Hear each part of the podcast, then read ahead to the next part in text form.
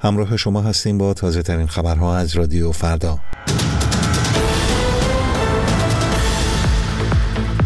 آمریکا و بریتانیا در چهارمین حملات هوایی مشترک مواضع حوسی ها را هدف قرار دادند. رهبران گروه هفت حمایت تسلیحاتی ایران و چین از روسیه در جنگ اوکراین را محکوم کردند.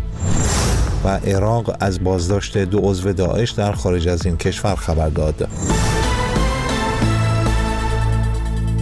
با سلام به شما شنونده عزیز رادیو فردا خوش آمدید به این بخش خبری پنتاگون اعلام کرد که آمریکا و بریتانیا شامگاه شنبه در یک عملیات مشترک 18 سایت متعلق به های مورد حمایت ایران را هدف حملات هوایی قرار دادند. به گفته پنتاگون این سایت ها در هشت نقطه یمن قرار داشتند و از جمله شامل تأسیسات زیرزمینی تسلیحات، موشک ها، رادارها و یک هلیکوپتر بودند. این چهارمین حمله مشترک آمریکا و بریتانیا علیه حوسی ها بود و با پشتیبانی شش کشور دیگر انجام شد.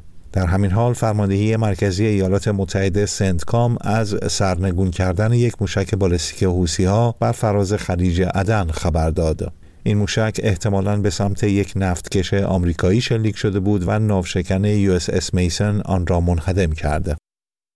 رهبران هفت اقتصاد بزرگ جهان موسوم به گروه هفت حمایت تسلیحاتی ایران و چین از روسیه در جنگ علیه اوکراین را محکوم کردند و از تهران و پکن خواستند کمک به ارتش روسیه را متوقف کنند. رهبران گروه هفت در بیانیه خود که همزمان با دومین سالگرد تهاجم روسیه به اوکراین منتشر شده تاکید کردند به حمایتشان از اوکراین برای مقابله با تهاجم روسیه ادامه خواهند داد.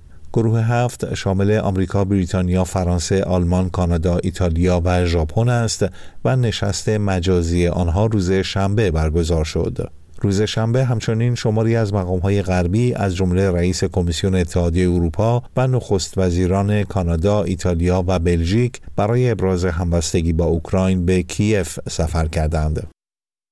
سازمان اطلاعات ملی عراق روز شنبه اعلام کرد دو عضو گروه داعش را در یک عملیات در خارج از این کشور بازداشت کرده و آنها را به عراق بازگردانده است. این سازمان بدون اشاره به محل دستگیری این دو نفر ویدیویی منتشر کرد که آنها را با چشمان بسته در یک هواپیمای کوچک نشان می‌دهد و در قسمتی از ویدیو آنها درباره نقش خود در گروه داعش صحبت می کنند. هویت این دو نفر اسام سعیدان و بشیر سعیدان از های داعش در فلوجه معرفی شده است. فلوجه اولین شهر عراق بود که در دیماه 93 به دست داعش افتاد. پیکر الکسی نوالنی منتقد ولادیمیر پوتین که هفته گذشته در زندان جان باخت روز شنبه به مادرش تحویل داده شد. سخنگوی نوالنی با اعلام این خبر در توییتی نوشت که برنامه خاکسپاری هنوز روشن نیست و مشخص نیست که آیا مقامات روسیه قصد دارند در برگزاری این مراسم دخالت کنند یا خیر. مقامات امنیتی روسیه در یک هفته گذشته با خودداری از تحویل پیکر نوالنی به مادرش تهدید کرده بودند که اگر او با خاکسپاری مخفیانه موافقت نکند پسرش را در محبته زندان دفن خواهند کرد. الکسی نوالنی منتقد سرسخت ولادیمیر پوتین جمعه گذشته در زندانی در منطقه سیبری روسیه جان باخت و انتشار این خبر موجی از واکنش های جهانی را به دنبال داشت. خبری از ایران منابع حقوق بشری گزارش دادند که شکیلا منفرد زندانی سیاسی محبوس در زندان اوین در پرونده جدید به 15 ماه حبس دیگر محکوم شد. به گزارش هنگاو این حکم با رد درخواست تجدید نظر قطعی شد و اخیرا به خانم مفرد در زندان ابلاغ شده است. اتهام این زندانی سیاسی در پرونده جدید تبلیغ علیه نظام عنوان شده است.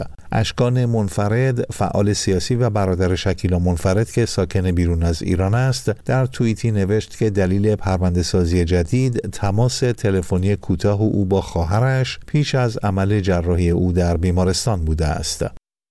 و با پایان رأیگیری در انتخابات درون حزبی جمهوری خواهان در ایالت کارولینای جنوبی رسانه های آمریکا از پیروزی دونالد ترامپ در این رأیگیری خبر دادند. تنها رقیب باقی مانده آقای ترامپ در این انتخابات درون حزبی نیکی هیلی است. انتخابات ریاست جمهوری آمریکا قرار است 15 آبان سال آینده برگزار شود. در پایان این بخش خبری سپاسگزارم که رادیو فردا را برای شنیدن انتخاب کرده اید.